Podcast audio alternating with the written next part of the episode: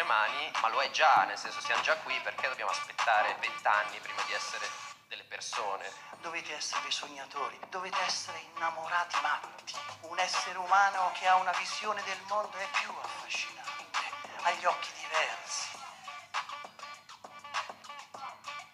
Grazie mille ragazzi, è stato un Grazie piacere, per un onore. Più iniziative così, è bellissimo. Sul palco del Next Generation Fest, qui al Teatro del Maggio di Firenze, anche due star della televisione, come lo chef Alessandro Borghese e il noto telecronista Pierluigi Pardo.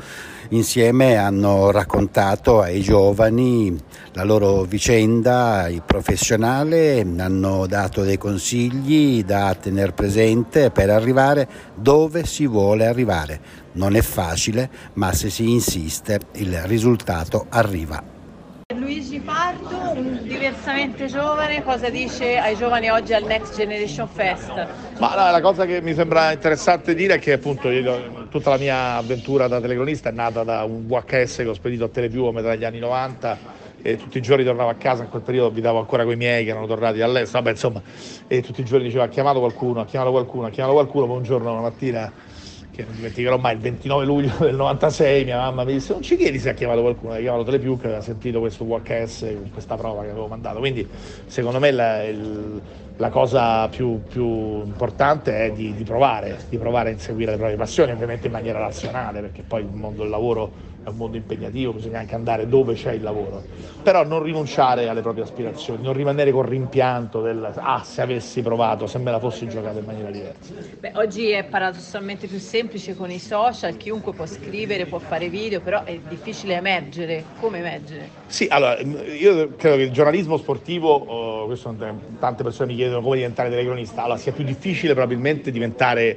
telecronista che fa Mina Juve o, o la finale di Champions, perché insomma è abbastanza saturo, le partite sono quelle, però invece nel mondo dello sport soprattutto, anche del marketing sportivo, della comunicazione sportiva, sicuramente gli spazi sono aumentati, è un settore che tira moltissimo eh, e sicuramente la rete, il web ha, ha offerto delle possibilità, ci sono già tanti esempi di community che sono nate, che adesso sono stati addirittura acquisiti da gruppi molto importanti a livello editoriale o di personaggi che si sono costruiti partendo dal web una loro, una loro popolarità. Quindi da questo punto di vista sicuramente il web è stato ed è un elemento di democratizzazione eh, che offre delle opportunità, quindi assolutamente sì. Poi magari il contratto a tempo indeterminato per il quotidiano è un po' più difficile da trovare rispetto a 20 anni fa o 30 anni fa, però eh, complessivamente secondo me ci sono delle opportunità e bisogna provare a coglierle.